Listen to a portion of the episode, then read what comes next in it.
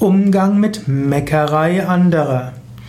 Vielleicht bist du umgeben von Menschen, die meckern und dir geht diese Meckerei auf den Wecker. Wie gehst du damit um?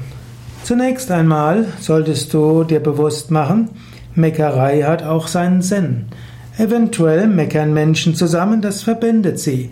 Wenn Menschen mit anderen zusammen meckern können, dann stärkt das die Gemeinschaft.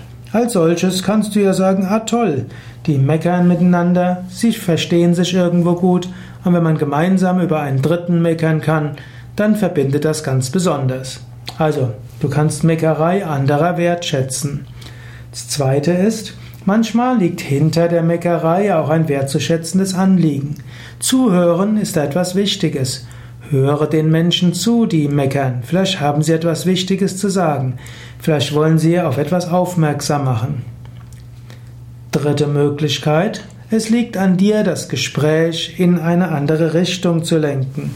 Anstatt dir die Meckereien anzuhören oder anstatt mit sie zu beschimpfen über die Meckerei oder zu versuchen, die anderen von etwas anderem zu überzeugen, was selten zu etwas führt, sprich über etwas anderes. Drücke deine Wertschätzung aus, frage Menschen um ihre Meinung, bitte sie um Hilfe, bitte sie um Rat.